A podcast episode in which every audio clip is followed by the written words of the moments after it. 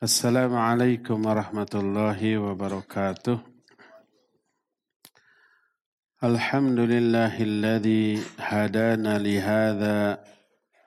wa ma kunna linahtadiya laula. Wa ashadu an la ilaha illallah wahdahu la syarika. Wa ashadu anna muhammadan amduhu wa rasuluh. يا أيها الذين آمنوا اتقوا الله حق تقاته ولا تموتن إلا وأنتم مسلمون وبعد Hadirin jamaah Masjid Raya Cipaganti Bandung yang Allah muliakan, para pendengar Radio Tarbiyah Sunnah di Bandung, Radio RBK dan TV RBK Kebumen, Radio Satu Lombok, Radio Amuba di Pangkal Pinang, Radio Hidayah di Pekanbaru, dan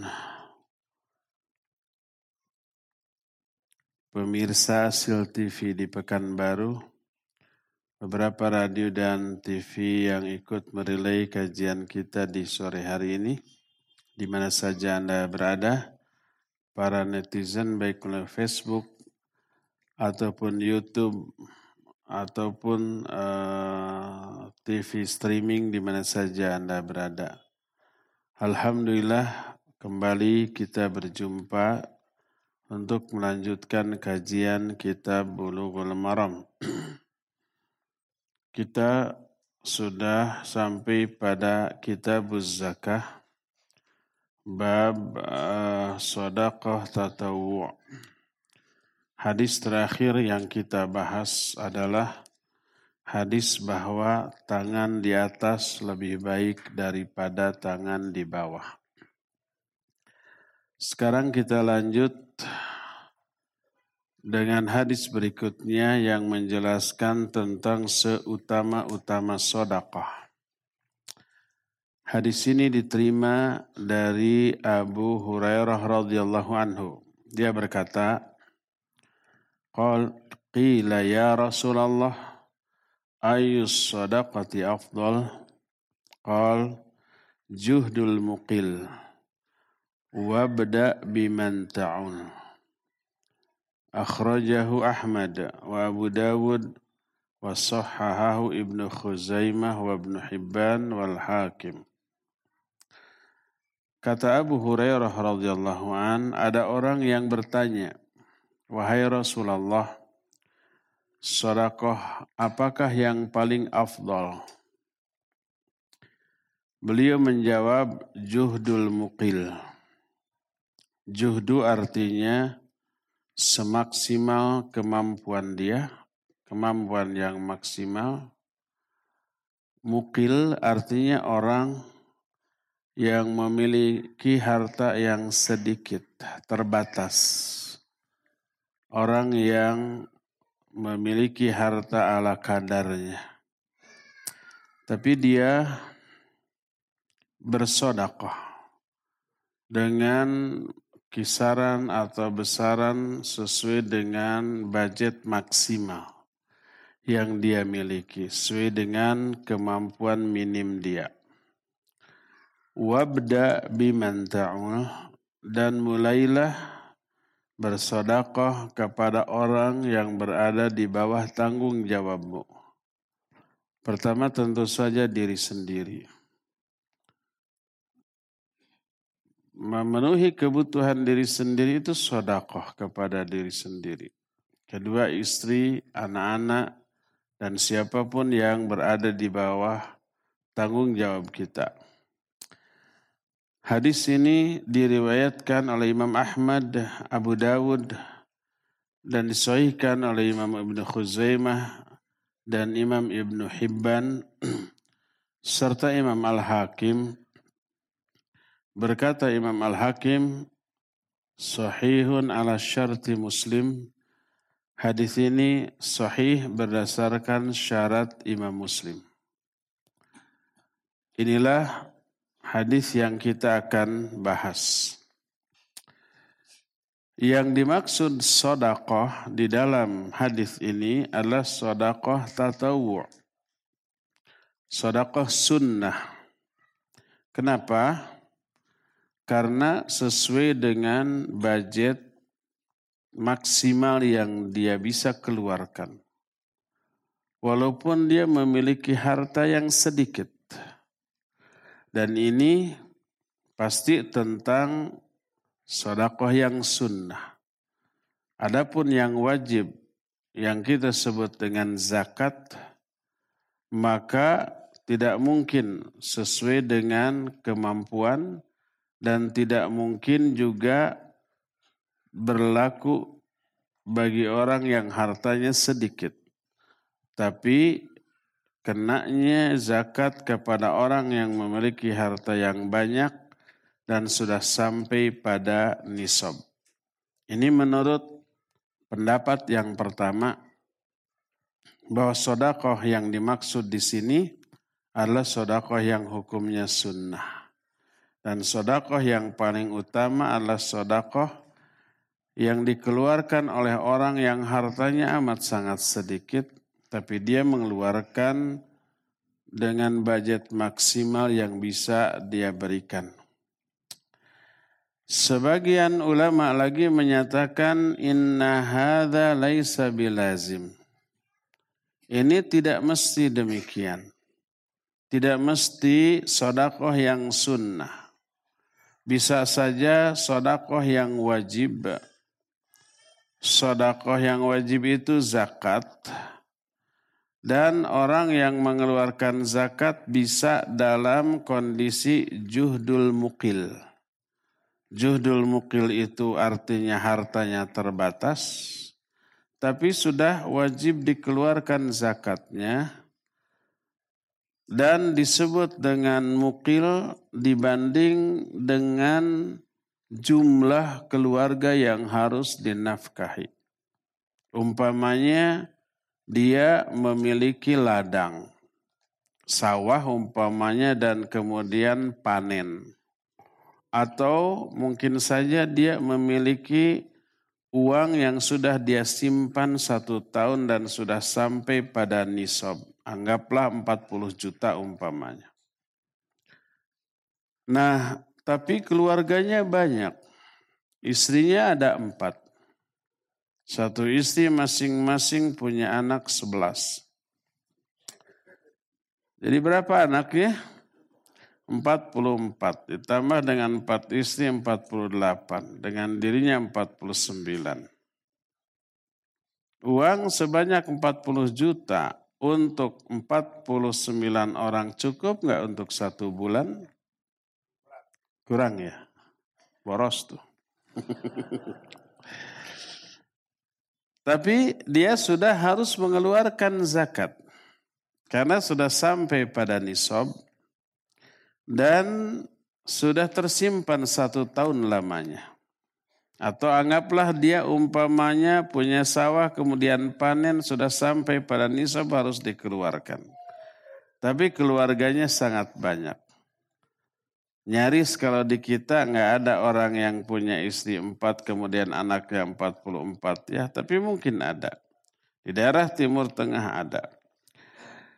Maka dia sudah terkena kewajiban zakat, akan tetapi merasa berat. Karena apa? Karena jumlah orang yang harus dia nafkahi amat sangat banyak. Maka ketika dia mengeluarkan pengorbanan dia secara psikis ketika mengeluarkan zakat itu cukup berat. Dan ini juga termasuk dalam lafaz juhdul mukil. Orang yang memiliki harta yang terbatas, tapi dia harus mengeluarkan zakat dan itu sodakoh yang wajib, lalu dia keluarkan. Berdasarkan hal itulah berkata Syekh Muhammad bin Saleh Al-Utsaimin rahmatullahi alaih, Kata beliau, as-sadaqatu huna syamilatun lis-sadaqatil wajibah wa hiya zakah. Was-sadaqati tatawu. bahwa sodakoh yang dimaksud dalam hadis ini yang dianggap seutama-utama sodakoh adalah sodakoh yang juhdul mukil, orang yang kemampuannya terbatas, tapi dia harus mengeluarkan sebagai zakat atau sebagai sodakoh, baik yang wajib ataupun yang sunnah, sodakoh di sini mencakup kedua-duanya, ya, ya, ya yang wajib dan juga yang sunnah. Tapi eh, sodakoh yang wajib lebih utama daripada sodakoh yang sunnah. Seluruh ibadah yang jenisnya sama tapi hukumnya berbeda, maka yang hukumnya wajib lebih utama. Lebih besar apa namanya pahalanya ketika ditunaikan dan lebih besar dosanya ketika ditinggalkan. Seperti sholat, ada yang fardu, ada yang sunnah. Melaksanakan yang fardu lebih utama dibanding melaksanakan yang sunnah. Sodakoh yang fardu berupa zakat lebih besar pahalanya. Lebih dicintai oleh Allah daripada sodakoh yang sunnah. Berdasarkan banyak dalil baik ayat ataupun hadis di antaranya sebuah hadis qudsi yang sahih diriwayatkan oleh Imam Bukhari Berkata Rasul sallallahu alaihi wasallam, Allah Subhanahu wa taala berfirman, kata Allah, "Ma taqarraba ilayya 'abdi bisyai'in ahabbu ilayya mimma aftaradtuhu alaih." Tidak ada upaya pendekatan diri yang dilakukan oleh seorang hamba kepadaku yang lebih aku cintai dibanding mendekatkan diri kepadaku dengan amalan yang aku wajibkan kepada mereka. Kita sholat fardu bertakarub kepada Allah.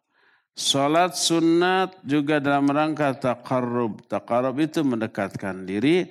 Tapi mendekatkan diri dengan sholat fardu lebih Allah cintai daripada dengan sholat sunat. Demikian juga sodakoh. Demikian juga yang lain-lain. Jenisnya sama, hukumnya berbeda. Sebagai contoh umpamanya mana sih yang lebih utama? Salat subuh dua rakaat ataukah salat duha sama-sama dua rakaat? Tentu saja yang lebih utama adalah salat subuh. Karena hukum sholat subuh adalah wajib dan hukum sholat duha adalah sunnah. Demikian pula dengan sodakah umpamanya seseorang mengeluarkan uang sekian dirham sebagai zakat. Terus orang lain mengeluarkan uang sama jumlahnya sekian dirham tapi sebagai sodakoh. Sodakoh yang sunnah. Maka sekian dirham untuk zakat lebih utama dan lebih besar pahalanya daripada untuk sodakoh.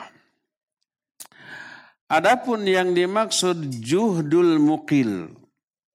Nabi SAW menyatakan afdalus sodakoh juhdul mukil. Seutama-utama sodakoh adalah juhdul mukil. Adapun makna juhud artinya at-tokoh, kemampuan. Tapi kemampuan yang maksimal. Seperti firman Allah dalam Al-Quran. Di dalam surah At-Taubah ayat 79 Allah berfirman walladzina la yajiduna illa juhdahum dan orang-orang yang tidak memperoleh harta kecuali juhdahum. Sesuai dengan kemampuan mereka. Ayat 79 dari surah At-Taubah ini tentang orang-orang munafik. Yang selalu bersikap dan berkomentar nyinyir kepada orang-orang mukmin. Ketika melihat orang mukmin itu infak, sodakoh dengan jumlah yang sedikit, dengan jumlah ala kadarnya. Karena memang kemampuan mereka minim. Walaupun minim dia infak. Walaupun minim dia sodakoh. Orang munafik komentarnya nyinyir, ah cuma segitu, ngapain, nggak ada manfaatnya, nggak ada gunanya. Para Allah menyatakan, walladzina la yajiduna illa juhdahum. Dan orang-orang yang tidak memiliki harta kecuali sesuai dengan kemampuan mereka, mereka infak ala kadarnya. Lalu di, di, disikapi secara nyinyir oleh orang munafik. Ha, cuma segitu. Tapi ketika melihat orang mukmin bro-broan, berinfak, bersodakoh dengan jumlah yang sangat banyak, Bukan kagum orang munafik, tapi tetap nyenyeru, sombong, takabur, ria. Kan serba salahnya. Infak sedikit disebut pelit atau hanya sekian, gak ada manfaatnya. Infak banyak disebut ria dan takabur. Barijeng orang munafik nama te infak sasen-sen acan. Hanya komen. Tapi komen komennya tetap buruk karena ada sentimen keimanan. Hatinya sentimen kepada orang-orang yang beriman. Kalau dari orang yang sentimen sudah dasarnya nggak suka, dasarnya nggak benci, jangan berharap kita memperoleh komen yang bagus dari dia.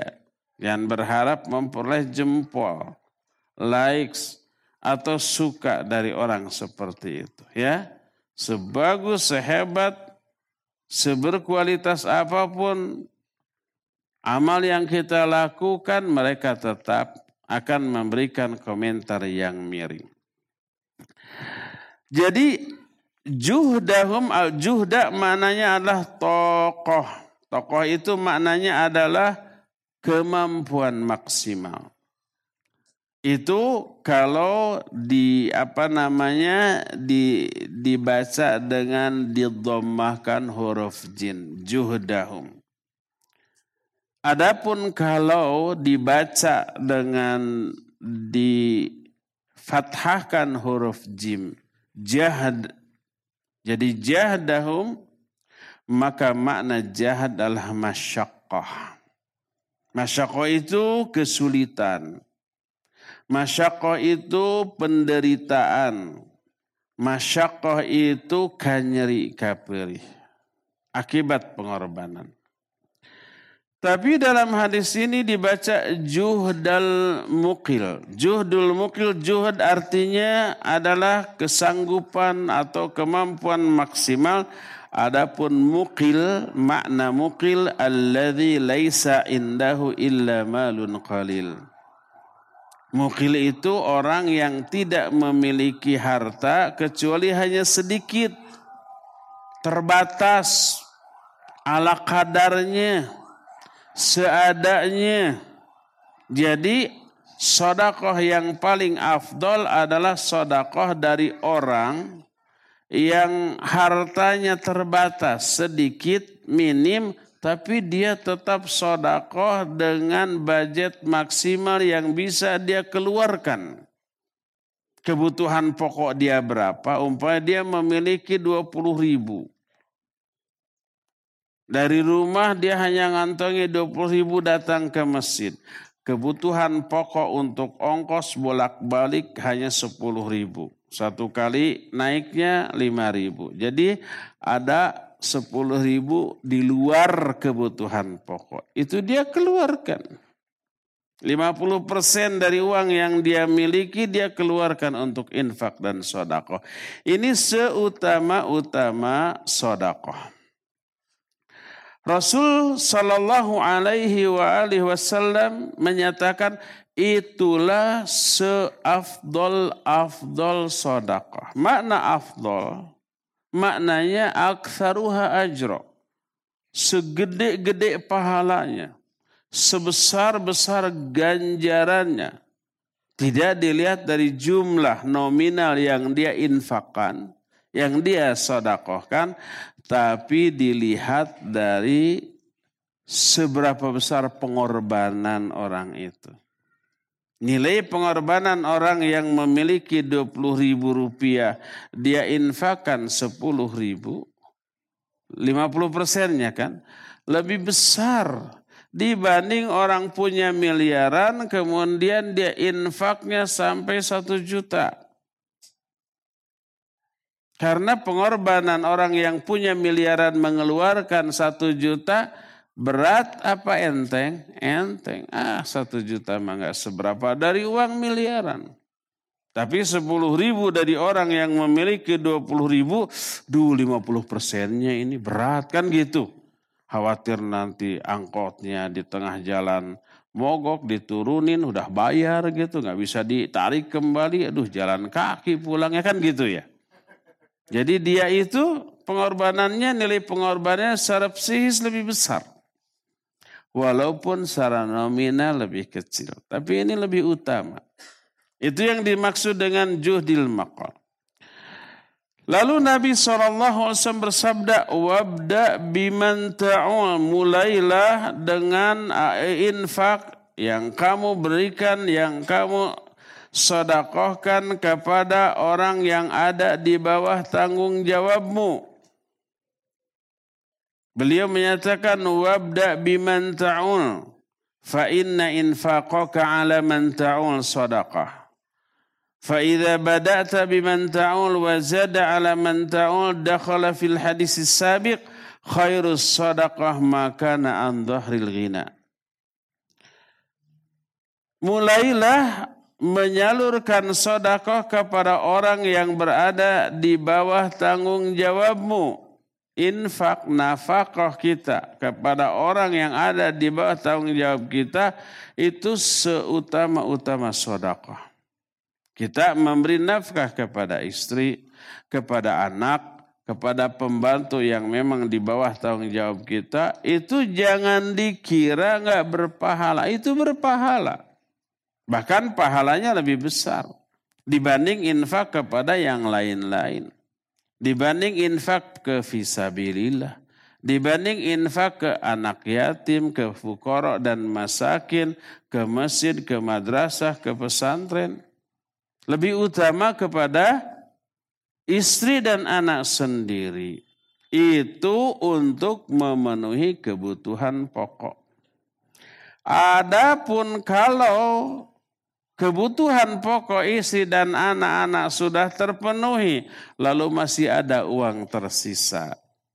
Jangankan yang pokok, yang primer, yang sekunder, yang tersier juga sudah terpenuhi itu itu untuk istri dan untuk anak-anak dan uang masih tersisa barulah lebih afdol kepada selain mereka.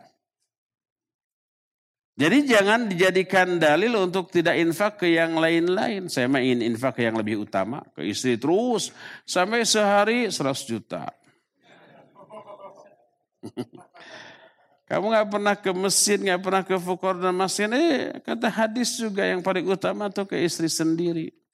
Maknanya adalah untuk memenuhi kebutuhan pokok mereka. Tapi kalau kebutuhan pokoknya bahkan lebih dari pokok. Yang sekundernya dipenuhi. Yang tersiernya pun dipenuhi.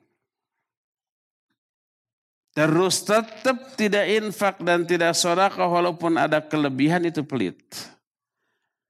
Tapi kemudian kita infakkan di luar ke istri dan anak-anak. Ke fukara dan masakin, ke anak yatim yang tidak mampu, ke mesin, ke visabilah. Maka itu sebaik-baik sodakah. Berkata Rasul Sallallahu Alaihi Wasallam, khairus sodakah makana an dhahril ghina.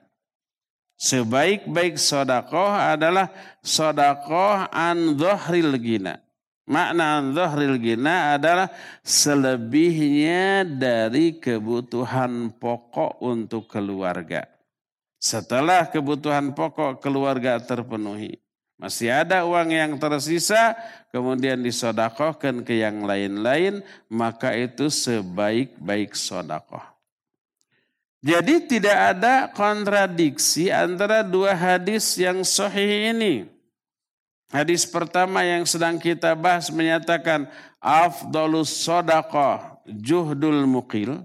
Seutama-utama sodakoh adalah sodakoh yang dilakukan oleh orang yang hartanya sedikit. Tapi dia memberikan sodakoh yang maksimal. Itu makna dari hadis itu. Adapun hadis kedua, khairus sodako. Kalau tadi afdolus sodako. Kalau ini khairus sodako. Kalau afdolus sodako, seutama-utama sodako. Kalau khairus sodako, maknanya sebaik-baik sodako adalah sodako yang diberikan dari harta yang tersisa setelah kebutuhan pokok. Jadi kedua-duanya didudukan pada proporsinya masing-masing ya. Sebagai contoh Syekh Al-Utsaimin rahmatullahi alaih memberikan gambaran rajulun indahu milyun dirham wa akhar indahu asharat riyal tasaddaqa ada seseorang yang memiliki uh, jutaan dirham kalau jutaan dirham berarti kalau dirupiahkan mah miliaran. Satu dirham ini sebanding dengan minimal 60 ribu rupiah. Kalau satu dirham 60 ribu rupiah, sejuta dirham berapa? 60 miliar berartinya. Betul apa benar? Iya betul dan benar. 60 dirham.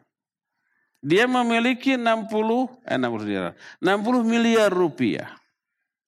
Ada lagi orang lain yang hanya memiliki 10 real. Satu realnya itu 4 ribu. 10 real berapa? 40 apa? Ribu. Orang yang memiliki 60 miliar, sodakoh 1 juta. Orang yang memiliki 40 ribu, sodakoh 20 ribu. Gedean mana? Gedean mana? Ya gedean satu juta. Satu juta dengan 20 ribu gede satu juta. Tapi lebih afdol, lebih utama, lebih gede mana pahalanya? Lebih gede yang 20 ribu. Walaupun nominalnya lebih kecil dibanding yang sejuta. Tapi melihat nilai pengorbanannya. Pengorbanan orang yang memiliki 40 ribu. Dia infak 20 ribu. 50 persen. Dari harta yang dimiliki. Itu lebih gede daripada infak satu juta orang yang memiliki 60 miliar. Kecuali kalau umpamanya nilainya apa, apa namanya prosentase sodakoh yang dia infakkan itu sama 50 persen, 50 persen. Yang memiliki 60 miliar, dia infak 30 miliar. Jadi itu mahad kita ya, celeg langsung. Yang punya 40 ribu, dia infak 20 ribu. Lebih utama mana? Lebih utama yang 30 miliar. Pertama, mana yang lebih berat secara psikis nilai pengorbanannya yang 30 miliar ya. Walaupun sama-sama persentasenya 50 persen, tapi yang itu lebih berat loh. Kedua manfaatnya. Kalau 20 ribu disumbangkan ke, ke, ke pembangunan pesantren paling paku dua kilonya. Tapi kalau yang 30 miliar itu bisa berpuluh-puluh bangunan. Pemanfaatannya jauh lebih besar dan lebih banyak. Maka itu lebih utama. Ya, Berdasarkan hal itulah maka besar kecilnya pahala dari infak dan sodakah tidak dilihat dari jumlah nominal dari harta yang diinfakkan yang disodakohkan tapi dilihat dari kondisi orang yang bersodakoh dan pengorbanan orang yang bersodakoh tersebut. Dari hadis ini ada beberapa faidah yang bisa kita ambil. Faidah yang pertama, hirsus sahabati alal ilmi لأنهم رضي الله عنهم يسألون الرسول عليه الصلاة والسلام والسؤال عن العلم دليل على الرغبة فيه Pertama, hadis ini menerangkan kesungguh-sungguhan para sahabat terhadap ilmu. Mereka itu rakus, tamak, serakah terhadap ilmu. Bagus apa e, jelek? Bagus. Serakah kepada ilmu. Serakah kepada pahala. Serakah kepada kebaikan itu bagus. Serakah, tamak, rakus kepada akhirat itu bagus. Yang buruk serakah terhadap dunia, kepada harta, tahta, jabatan, popularitas itu yang buruk. Nah, para sahabat sangat rakus kepada ilmu. Makanya mereka sering bertanya kepada Rasul Sallallahu Alaihi Wasallam, dan kesungguh-sungguhan pertanyaan mereka terhadap Nabi dalam hal ilmu menjadi dalil besarnya minat mereka kepada ilmu. Oleh karena itu bertanya orang-orang kepada Ibnu Abbas. Ibnu Abbas itu ulamanya di kalangan para sahabat. Ibnu Abbas itu disebut habrul ummah, lautan ilmu. Ibnu Abbas disebut nikmat terjumanul Quran. Sehebat-hebat penafsir Al-Quran. Ditanya, kata yang nanya, bima abdroktal ilm, dengan cara bagaimana kamu memperoleh ilmu itu. Maka dia menjawab, adroktul ilma bilisanin sa'ul, wa qalbin aqul, wa badanin ghairu malul. Aku memperoleh ilmu dengan lisan yang selalu bertanya, dengan hati atau pikiran atau jiwa yang selalu berpikir, selalu ber belajar, dan dengan badan yang tidak pernah mengenal lelah. Untuk mengejar ilmu mah, lembur semalaman tidak tidur pun nggak masalah. Orang-orang kan sekarang melakukan itu begadang semalaman tapi untuk mencari dunia. Ada enggak orang yang kerja tidak pulang lembur terus sampai begadang semalaman ada? Ada. Untuk mencari apa? Uang. Uang lemburnya. Konon uang lembur itu lebih gede daripada gaji katanya ya. Jadi mereka siap menahan cangkel, kantuk, lelah, dan seterusnya untuk mencari uang. Itu dilakukan oleh Ibnu Abbas tapi kepada ilmu. Badannya tidak pernah mengenal lelah. Lisannya selalu bertanya, ya. Dan dia selalu berpikir. Berdasarkan hal itu, maka jadilah Ibnu Abbas radhiyallahu anhuma menjadi orang yang paling berilmu di kalangan para sahabat. Suatu saat coba lihat apa yang dilakukan Ibnu Abbas ketika ingin memperoleh ilmu. Dia datang kepada salah seorang sahabat Nabi Wasallam. Dia mendengar orang ini sudah pernah mendengar suatu hadis dari Nabi SAW tapi Ibnu Abbas belum pernah mendengarnya. Nabi saat itu sudah wafat. Yang ada tinggal para sahabat. Nah Ibnu Abbas mendengar ada seorang sahabat lain. Dia pernah mendengar sebuah hadis yang dia tidak pernah mendengar. Sahabat tadi mendengar. Dia datang ke pintu ke rumah orang tersebut. Kemudian begitu sampai di depan rumah, dia menghamparkan selendangnya di depan pintu rumah. Kemudian dia tidur pada malam hari di sana.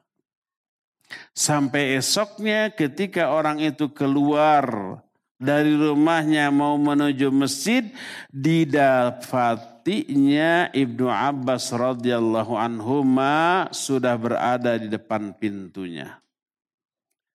Kemudian dia bertanya, Ya bana ammi Rasulullah sallallahu alaihi wasallam, kaifa ta'falu dzalik? Wahai uh, anak dari saudara Rasul sallallahu uh, anak paman Rasul sallallahu alaihi wasallam karena Ibnu Abbas itu anaknya Abbas bin Abdul Muthalib. Abbas itu paman Nabi sallallahu alaihi wasallam. Abbas ini punya anak. Namanya Abdullah. Disebut dengan Abdullah bin Abbas, dikenal dengan sebutan Ibnu Abbas. Wahai anak paman Rasulullah, ah, kenapa kamu melakukan ini? Dia menjawab, Ana talibul ilm. Aku adalah seorang penuntut ilmu. Wa talibul ilm yudhilu nafsahu la yudhilu nafsahu la lil alim li'annahu alim walakin li ajlil ilm. Aku adalah seorang penuntut ilmu dan seorang penuntut ilmu harus merendahkan dirinya kepada seseorang bukan karena pribadi orang itu tapi karena ilmu yang dimiliki oleh orang tersebut. Kemudian dia bertanya tentang aku dengar engkau mendengar sebuah hadis yang pernah disampaikan kepadamu dan aku tidak pernah mendengarnya. Apakah hadis tersebut? Orang itu sampai berkata, engkau tidak perlu melakukan ini. Cukup mengutus seseorang memanggilku, aku akan datang. Karena Ibnu Abbas seorang kerabat Rasul SAW juga ulama di masanya. Jauh lebih banyak koleksi hadisnya daripada dia. Jauh lebih terhormat secara sosial daripada dia. Nggak perlu begini, cukup ngutus orang saya akan datang. Enggak, begitulah Rasul SAW mengajarkan bersik, kita bersikap kepada seorang guru. Bayangkan. Itulah yang dilakukan oleh Ibnu Abbas radhiyallahu anhu. Ya. Nah, kedua itu yang pertama.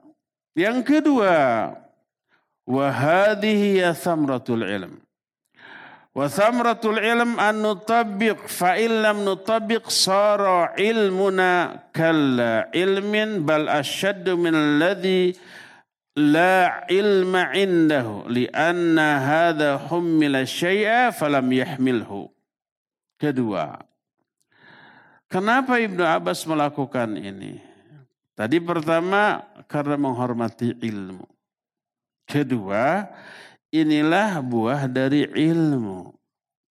Yaitu amal.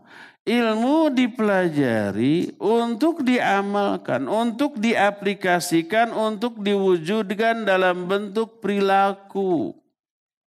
Ketika seseorang berilmu tetapi tidak diamalkan untuk dirinya, seperti seekor keledai yang memikul ribuan kitab. Keledai di kalangan orang-orang Timur Tengah. Itu lebih hina daripada sebutan gogog di kita. Kenapa? Karena keledai adalah simbol kebodohan. Hewan terbodoh. Kemudian suaranya itu Paling buruk inna angkaral aswati la sautul hamir. Sesungguhnya suara yang paling buruk angkaro disebut yang paling diingkari oleh manusia la sautul hamir. Yaitu suara keledai. Keledai itu simbol kebodohan. Kalau di kita, kalau mau menghina orang lain menyebut gogog, kalau di sana mah himar. Ta'ali ya himar gitu ke sini wahai himar. Oh itu pelecehan. Itu adalah moyokan kata orang Sunda. Ya. Nah orang yang berilmu. Dia hafal dalil. Quran atau hadis. Hafal kaidah. Dia menguasai ilmu syar'i. Tapi tidak diamalkan. Ilmunya itu tidak terwujud dalam bentuk sholatnya yang lebih bagus, dalam bentuk saumnya, dalam bentuk bacaan Qur'annya yang eh, intensif, dalam bentuk tahajudnya, dalam bentuk amal yang nyata. Ya, tidak terwujud dalam hal itu, maka tak ubahnya bagaikan himar yang memikul ribuan kitab. Kitab yang dipikul oleh seorang seekor himar nggak ada manfaatnya. Karena dia tidak memahami dan tidak peduli dengan isi kitab tersebut. Tidak untuk diamalkan. Dan ini adalah sebuah celaan. Berdasarkan hal itulah, maka tidak boleh seorang muslim mempelajari Islam hanya menganggap Islam sebagai satu disiplin ilmu yang hanya untuk dipelajari, untuk difahami, dikuasai, sudah tanpa diamalkan. Disebutnya Islamologi. Apa bedanya tuh dengan para orientalis di barat? Orientalis itu orang-orang barat yang mempelajari agama, budaya dan agama orang-orang timur termasuk agamanya. Orang-orang barat tetap dalam kekafiran mempelajari Islam. Mempelajari tafsir Quran. Ada yang hafal Quran. Ada yang hafal ribuan hadis. Ada yang menguasai mustalahul hadis. Tapi tetap dalam kekafirannya. Sampai bergelar profesor doktor di bidang tafsir. Tapi kafir bergelar profesor doktor di bidang usul fikih tapi kafir. Kenapa? Karena hanya menganggap Islam yang mereka pelajari itu hanya salah satu disiplin ilmu. Yang tidak harus diyakini. Tidak harus diamalkan, tidak harus diaplikasikan. Mereka lah para orientalis di barat. Mereka lah para Islamuluh. Menganggap Islam hanya satu disiplin. Jangan sampai seorang muslim seperti itu. Menguasai secara teori tapi nol di dalam pengamalan. Adapun para sahabat mereka bertanya untuk diamalkan. Berkata Abdullah bin Mas'ud, ta'allamnal Qur'an, ta'allamnal iman, ta'allamnal Qur'an fazadna imana. Kami belajar tentang iman.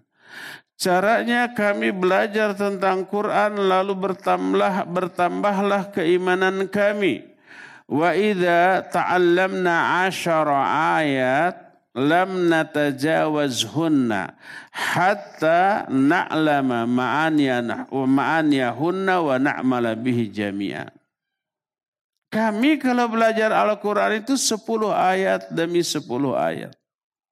Kami tidak berpindah dulu kepada sepuluh ayat berikutnya. Sebelum sepuluh ayat ini kami hafalkan, kami fahami maknanya dan kami amalkan bersama-sama. Dihafal, terus difahami maknanya dengan pemahaman yang benar karena Nabi SAW yang membimbingnya, lalu diamalkan bersama-sama. Setelah hafal, faham, dan beramal, pindah ke 10 ayat lain. Begitu terus. Sehingga hafalan seorang sahabat di zaman itu jaminan tentang ilmu dan amalnya. Setiap yang dihafal dari ayat, dari hadis, berarti dia sudah faham maknanya secara benar dan sudah diamalkan bersama-sama. Makanya berkata Ibnu Umar radhiyallahu anhu bila di kalangan kami ada yang hafal Al-Baqarah, Ali Imran dan An-Nisa jalla fi ayunina. Dia itu begitu agung, begitu luhur, begitu mulia, begitu terhormat di kalangan kami. Karena hafalannya tadi cermin dari apa? Ilmu dan dan amal. Kalau sudah hafal pasti dia faham dan pasti sudah diamalkan. Ini tradisi, ini kebiasaan terus berlanjut sampai zaman tiga generasi awal. Makanya para ulama zaman dahulu, kenapa begitu agung? Ilmunya cermin dari amalnya. Apa yang mereka sudah ajarkan, apa yang sudah mereka catatkan di dalam kitab-kitab karangan mereka, itu pasti sudah diamalkan dalam kehidupan sehari-harinya. Tidak ada seorang pun di kalangan mereka yang berani menyampaikan satu ilmu yang belum mereka amalkan. Enggak, enggak berani. Karena banyak ancaman dari ayat ataupun hadis yang sahih. Allah berfirman, "Atamuruna nasa bil birri wa tansawna anfusakum wa antum tatlunal kitab. Afala taqilun?" Kenapa kamu menyuruh orang lain berbuat baik? Tapi kamu sendiri tidak. Kamu sendiri melupakan dirimu sendiri. Padahal kamu membaca Al-Quran. Di mana akalmu nih? Tidakkah kamu berpikir? Ya ayuhalladzina amanu lima taquluna ma la taf'al. Kaburu maqtan indallahi an taqulu ma la taf'al. Hai orang-orang yang beriman, kenapa kamu mengatakan apa yang tidak kamu kerjakan. Sungguh besar. Kebencian, kemurkaan di si Allah apabila kamu mengatakan apa yang tidak kamu kerjakan. Itu ayat. Hadis, naudzubillah, lebih mengerikan lagi, ya. Dan dan seterusnya. Jadi para sahabat semua tahu, para ulama semuanya tahu. Makanya apa yang mereka sudah hafal, apa yang sudah mereka ajarkan, apa yang sudah mereka catatkan dalam kitab mereka di zaman itu dijamin sudah diamalkan dalam kehidupan keseharian. Jadi ilmu di zaman itu cermin dari amal. Nah, semakin ke sini itu semakin luntur. Ilmu itu tidak menjadi jaminan bagi amal yang dilakukan oleh orang tersebut. Betapa banyaknya orang yang berilmu tinggi tapi amalnya minim. Ada yang begitu? Ya. Orang-orang di zaman sekarang yang berilmu tidak menjadi jaminan bagi amal-amal yang dilakukannya. Makanya tidak heran apabila citra orang yang berilmu tidak begitu mulia di kalangan di dalam pandangan orang awam. Dia berilmu tinggi, lihat istrinya, lihat anak gadisnya, aduh tidak menutup aurat. Kan gitu ya. Lihat sholatnya sih kayak yang asal-asalan. Dan seterusnya. Lihat hafalan Quran atau bacaan Qurannya. Tajid makhrajnya juga tidak diperhatikan. Akhirnya ye, gini orang berilmu teh kieu. Maka turunlah derajat orang berilmu dalam pandangan dia. Karena tidak selarasnya antara ilmu dengan amal. Berbeda dengan di zaman para sahabat zaman dahulu ya.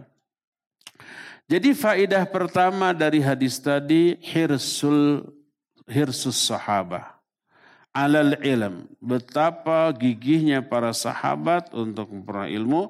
Dan itu diambil dari pertanyaan sahabat. Wahai Rasulullah, sedekah apa yang paling utama? Nah, itu ditanya bukan sekedar teori ya, tapi untuk diapakan? Diamalkan. Kedua, wa min fawaidil hadis anal amal tatafadalu liqaulihim ayyus sadaqati afdal wa aqarrahum Nabi sallallahu alaihi wasallam. Di antara faidah dari hadis ini adalah bahwa amal itu keutamaannya berbeda-beda. Baik karena berbeda jenis atau jenisnya sama tapi kondisinya berbeda atau kondisi dan jenis sama tapi unsur masyakoh atau penderitaannya berbeda. Sebagai contoh, itu diambil dari pertanyaan sodakoh apa yang paling utama. Berarti ada sodakoh yang keutamaannya di bawah itu. Menunjukkan sama-sama sodakoh tapi keutamaannya berbeda-beda. Berbedanya keutamaan mengisyaratkan berbedanya pahala. Ya, sama-sama sodakoh, tapi nilai keutamannya berbeda. Tergantung apa? Tadi, tergantung kondisi, tergantung nilai pengorbanan, tergantung unsur masyakoh. Umpamanya saum Ramadan, sama saum Ramadan. Tapi orang yang Masyakohnya lebih besar ketika saum, lebih besar pahalanya daripada orang yang saum dengan masyakoh yang kecil. Umpamanya, contoh ya, di kita di Indonesia dengan di Timur Tengah di Saudi. Pas Ramadan bulan Juli apa bulan Agustus. Di kita mau hujan Juli, Agustus, Januari, Februari kan nggak begitu bedanya. Cuaca, lamanya uh, saum nggak begitu beda lah. Paling perbedaan setengah jam. Cuaca iya perbedaannya paling 5 derajat Celcius. Tapi kalau daerah Timur Tengah, di Saudi, di Kuwait, di daerah-daerah Timur Tengah kalau bulan Juli dan Agustus itu kan puncaknya musim panas. Di musim panas pertama, suhu bisa di atas 50 derajat Celcius. Panas nate kabina-bina. Keran begitu dibuka ngebul tuh. Bisa pakai kopi tuh. Kita nggak bisa berwudu langsung. Begitu keran dibuka wudhu ngajarete itu. Karena panas ngajarete itu ya nggak ada terjemahannya. Jadi panas luar biasa ya. Dan otomatis menguras energi gampang haus. Udaranya kering. Si apa namanya kulit ini mudah belah-belah, pecah-pecah, mengalami iritasi. Karena udara kering di sana dengan nilai kelembaban yang sangat rendah, udara di sana itu menyerap cairan dari mana pun termasuk dari kulit kita. Makanya di sana kita tidak tidak tidak berkeringat. Ya, walaupun lari nggak keringetan. Kenapa? Keringat itu baru muncul di bawah permukaan sudah tersedot itu sudah tersedot oleh udara yang kering itu ya. Makanya di sana awet. Pakai baju tidak gampang kotor, tidak gampang bau. Seminggu rasanya seger aja. Tahu-tahu gatal. Paling gitu ya. Kalau di kita kan setiap apalagi yang pakai putih sehari dua hari cuci, sehari dua hari. Di sana seminggu nggak ganti seger. Paling gatal. Terus, ah, kalau siang hari lebih panjang daripada di musim dingin. Ya, sholat subuh itu setengah empat, maghrib itu bisa-bisa jam tujuh lebih, setengah delapan. Jadi bayangkan lebih panjang kan? Itu kalau daerah Timur Tengah. Kalau di Eropa oh, lebih-lebih subuh itu jam setengah tiga, maghribnya jam sepuluh. Sepuluh malam. Nah seperti itu. Otomatis nilai masyakoh penderitaan yang dialami oleh orang yang saum Ramadan di sini dan di sana berbeda. Di sana lebih berat. Kalau lebih berat berarti lebih besar pahalanya, lebih utama daripada yang masyakohnya sedikit atau lebih ringan daripada itu. Walhasil bahwa walaupun jenis amalannya sama, tapi kondisi yang berbeda, nilai masyakoh yang berbeda, atau ya nilai pengorbanan yang berbeda melahirkan perbedaan keutamaan. Perbedaan keutamaan menunjukkan perbedaan kadar pahala yang Allah akan berikan ya. Walaupun satu jenis. Apalagi amalan yang jenisnya berbeda keutamaannya juga berbeda seperti sebuah hadis Rasul Shallallahu Alaihi Wasallam pernah ditanya ayul a'mali afdol, amal apa yang paling utama? Beliau menjawab as-salatu ala waktiha, salat di awal waktu. Summa qila summa ay. Lalu ditanya lagi, lalu apa yang kedua? Dijawab birrul walidain. Ditanya lagi, summa ay, lalu apa lagi? Al jihadu fi sabilillah. Jihad di jalan Allah. Jadi ah, amalan yang pertama, yang paling utama adalah sholat di awal waktu. Yang kedua birrul walidain. Yang ketiga jihad di jalan Allah. Ini berbeda jenis. Berbeda jenis, berbeda keutamaannya. Dan banyak lagi contoh-contoh lain yang menunjukkan bahwa keutamaan amal itu berbeda-beda. Baik karena perbedaan jenis amalan maupun amalan yang sama jenisnya tapi terbedakan keutamaannya karena perbedaan masyakkah, pengorbanan, kondisi, situasi dan yang lain-lainnya ya. Inilah faidah yang kedua. Faidah ketiga. Wa min fawaidil hadis anna sadaqah min qalilil mal afdal min sadaqah min kathiril min kathiril mal. Di antara faidah hadis ini adalah sodakoh dari harta yang sedikit lebih utama daripada sodakoh dari harta yang banyak. Berdasarkan hadis ini juhdul mukil Makna juhdul mukil adalah sodakoh maksimal dari orang yang hartanya sedikit. Ya, orang yang lebih sedikit hartanya.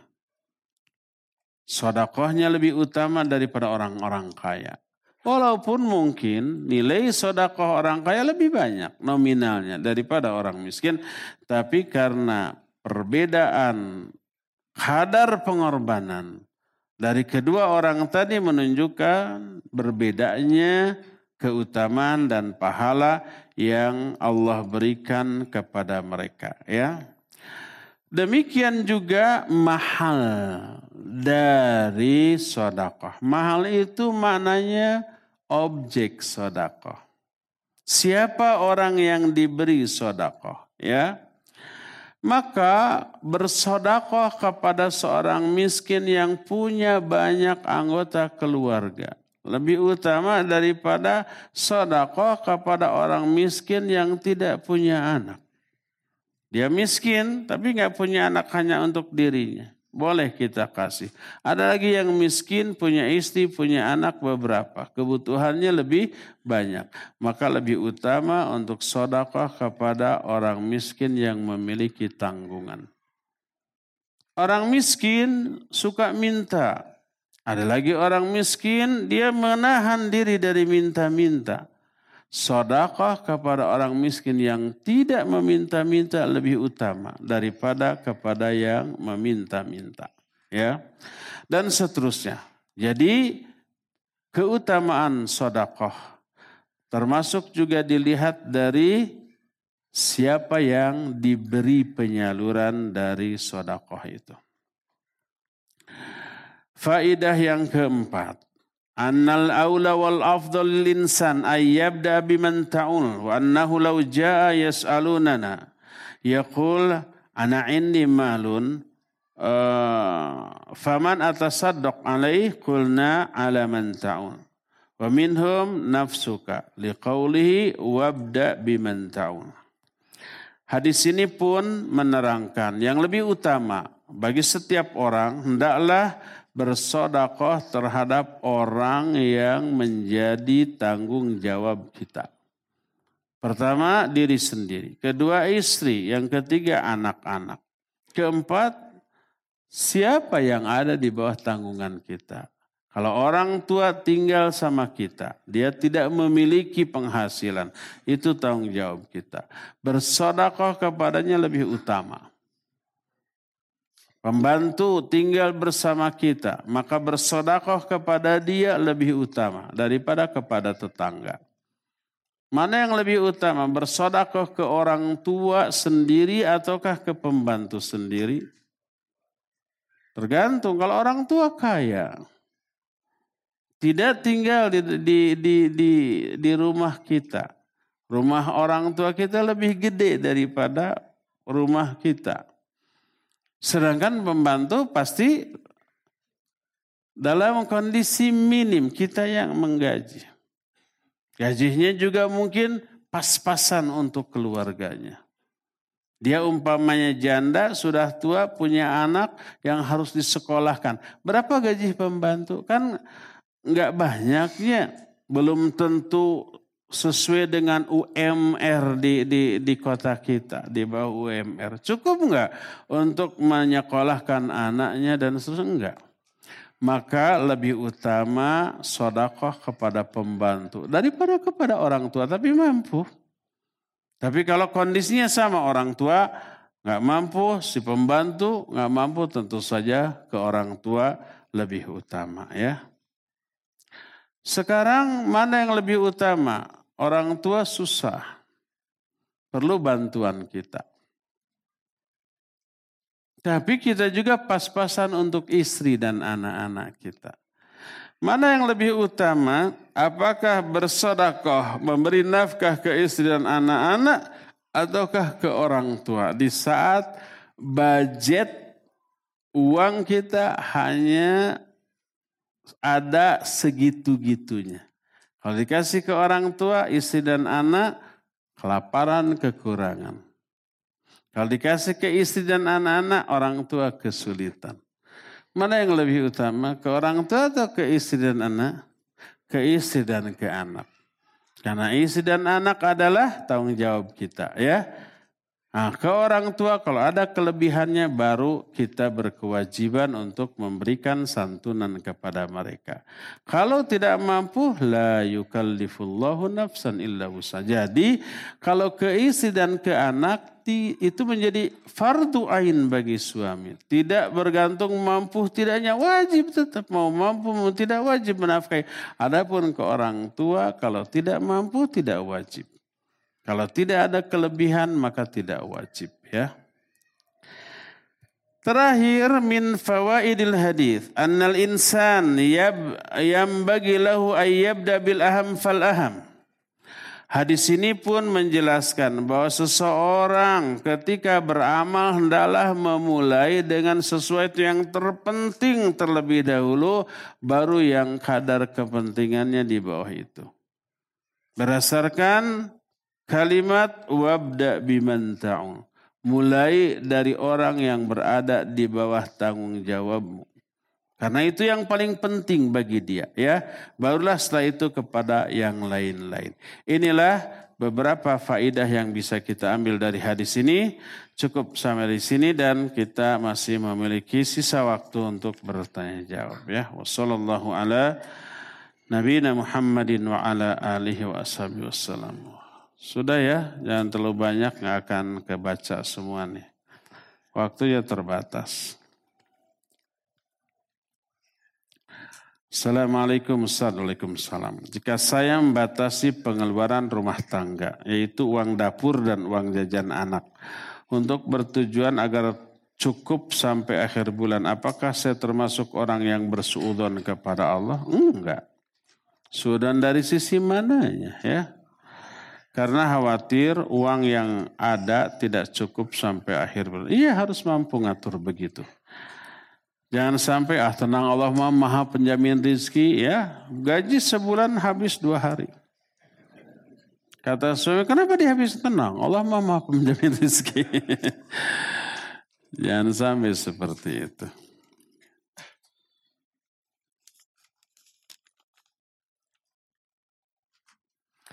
Apakah kita dapat menarik kembali sodakoh yang sudah kita berikan kepada seorang miskin, namun ia tidak menggunakan sodakoh tersebut kepada kebaikan, malah sebaliknya. Bagaimana hukum untuk case tersebut, kasus mungkin ya, zakallah.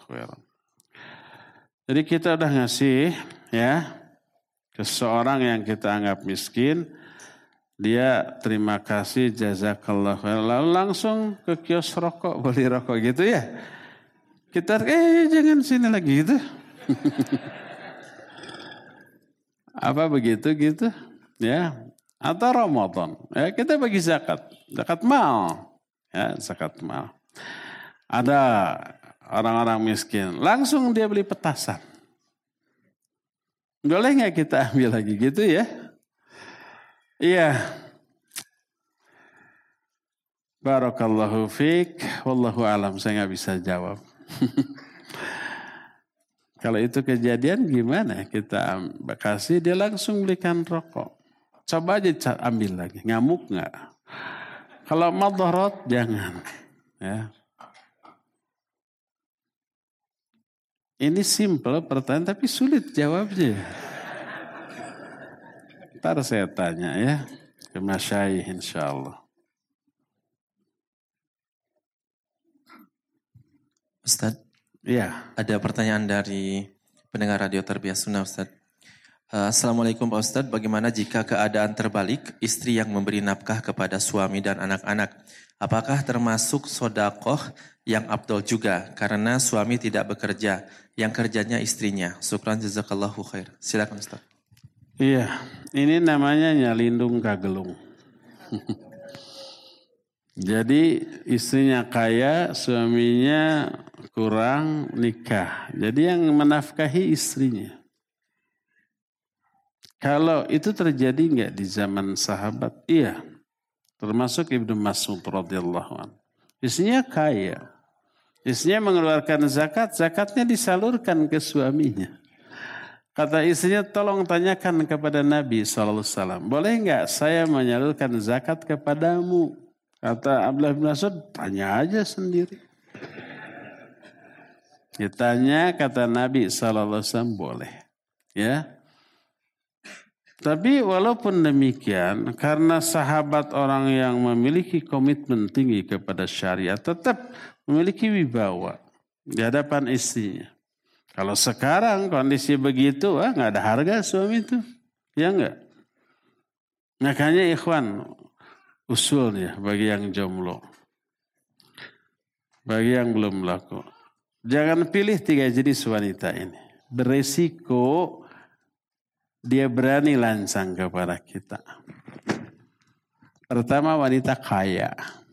Dan kita di bawah dia kemampuan ekonominya. Oh, didikte ya. Kita jadi pembantu. Jadi sopir. Cuci dulu mobil tuh. Kotor, cuci. Gitu. Dan seterusnya. Kedua, yang pendidikannya tinggi S2, S3 dia doktor. Kita mah S, kita mah SMA. Debat kalah terus itu. Ya. Itu dia merasa lebih pintar karena dokter minimal master gitu. Kita SMA, ya. Intelektualitas dia di atas kita. Wah. Ketiga, ustadzah. Menguasai dalil. Quran, hadis, kaidah, molotok tuh ya. Mau apa-apa tuh kalah dalil kita ya. Pilihlah yang dalam hal ketiga, tiga hal itu di bawah kita. Jadi kepercayaan dia kepada kita tinggi karena kita lebih berilmu ketergantungan dia kepada kita tinggi dari segi ekonomi. Karena semuanya kita yang membiayai ya. Pendidikan kita lebih tinggi itu SMA, dia mah.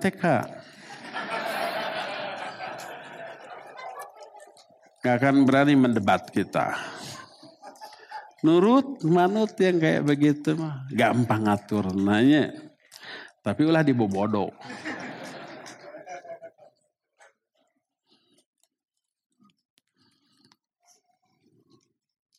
Kata Ahwat, Hanas saya sudah S3 sekarang. Nggak laku nanti.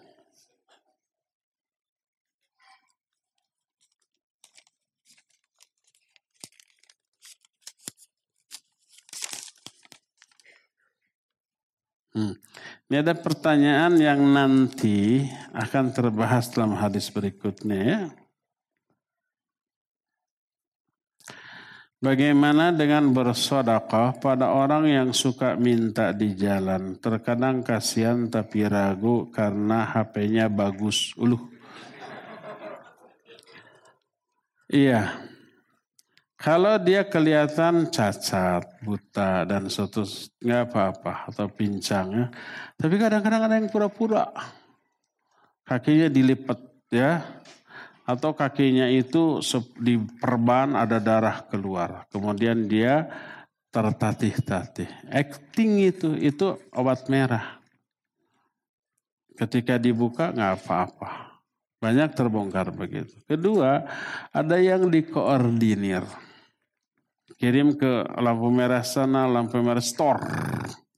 Ada yang seperti itu? Iya, ada yang seperti itu. Ya, Melihat begitu kita jadi ragu. Ini untuk dia atau untuk koordinatornya, untuk bosnya yang harus setor minimal sehari sekian. Makanya di kota tertentu ada larangan memberi kepada pengemis ya. Siapa yang memberi didenda berapa sejuta berapa ya. Untuk menghindari hal itu. Kalau saya setuju ya. Kalau saya setuju. Namun apabila ada orang yang memang kelihatannya cacat, baik nggak bisa lihat atau betul-betul pincang. Pincangnya itu kelihatan benar gitu ya, bukan pura-pura. Walaupun mungkin ya, mungkin ini juga dikoordinir. Ini juga mungkin harus setor ke bosnya ya, mungkin ya. Tapi mungkin juga independen. Dia mandiri mungkin saja ya. Kemudian kita kasih apa-apa. Tapi kalau umpamanya yang Eh, anak-anak ya dieksploitasi, kemudian yang jag-jag, yang tidak cacat, itu umumnya dikoordinir.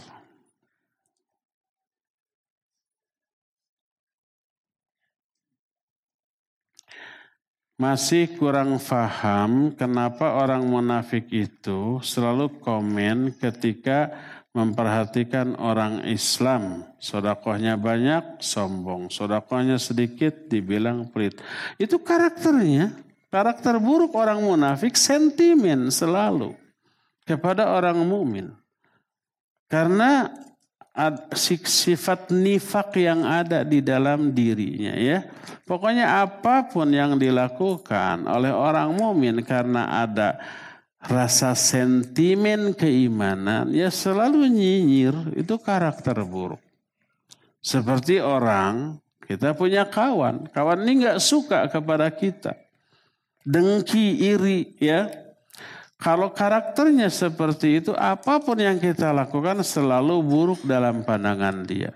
Dikomentari dengan komentar yang buruk apa pun yang kita lakukan, ya. Yaitu karakter.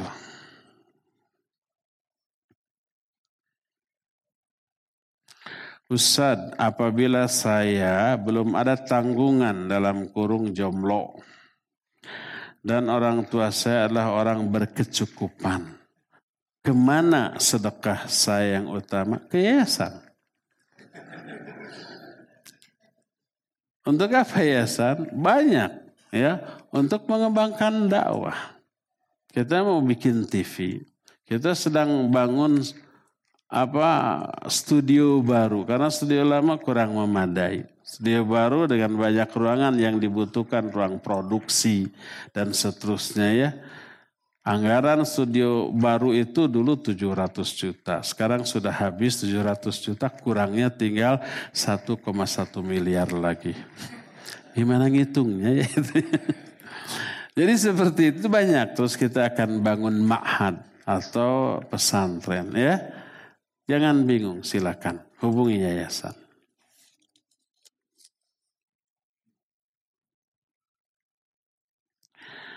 Apakah mengeluarkan darah dari anggota badan seperti luka termasuk membatalkan wudhu? Tidak, wudhu tidak batal ya dengan keluarnya darah. Baik itu terluka, kakoet, atau mimisan gitu ya atau umpamanya rusuh non bahasa Indonesia-nya sariawan gitu enggak enggak batal wudhunya terakhir apabila saya ketiduran untuk sholat dan pada saat saya terbangun apakah saya melaksanakan sholat wajib yang ketiduran ini sholat sendirian di rumah atau saya tetap pergi ke masjid? Kalau ke masjid itu untuk berjamaah dengan imam. Kalau sudah bubar di rumah saja, ya. Boleh di masjid boleh, tapi tidak lagi berjamaah karena nggak ada jamaah lagi. Boleh di rumah boleh. Ibnu Masud suatu saat karena ada udur ke masjid sudah bubar, ya. Dan beberapa sahabat juga datang terlambat. Kata Ibnu Masud, sallu furoda wa illa narji wa nusalli jama'iyan.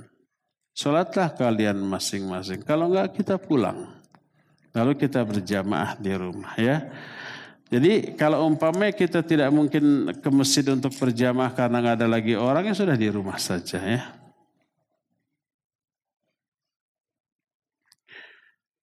Terakhir, Afan Ustaz mungkin pertanyaan keluar tema. Saya ingin kurban sedang saya dan anak saya umur lima tahun belum akekah apa yang harus didahulukan. Ulama sepakat tentang wajibnya kurban bagi yang mampu. Ya. Adapun akekah khilaf di kalangan para ulama. Bagi yang belum diakekahkan. Kalau saya pribadi tidak mengakekahkan. Walaupun dulunya tidak diakekahkan. Tidak diakekahkan karena banyak uzur. Mungkin nggak mampu saat itu orang tua saya. Atau mampu tapi belum faham. Maka ada uzur untuk itu ya. Hadis yang menyatakan bahwa Nabi SAW mengakahkan dirinya setelah beliau diangkat menjadi Nabi diikhtilafkan oleh para ulama tentang kesuhiannya. Sebagian ada yang menyatakan Hasan, sebagian ada yang menyatakan la aslalahu. Kalau saya pribadi tidak mengakekahkan, pilih untuk apa? Kurban saja apabila mampu. Ya, cukup ya sampai di sini insyaallah kita jumpa Sabtu yang akan datang. Subhanakallahumma bihamdik asyhadu an la ilaha illa ant astaghfiruka wa atubu ilaik walhamdulillahi rabbil alamin. Wassalamualaikum warahmatullahi wabarakatuh.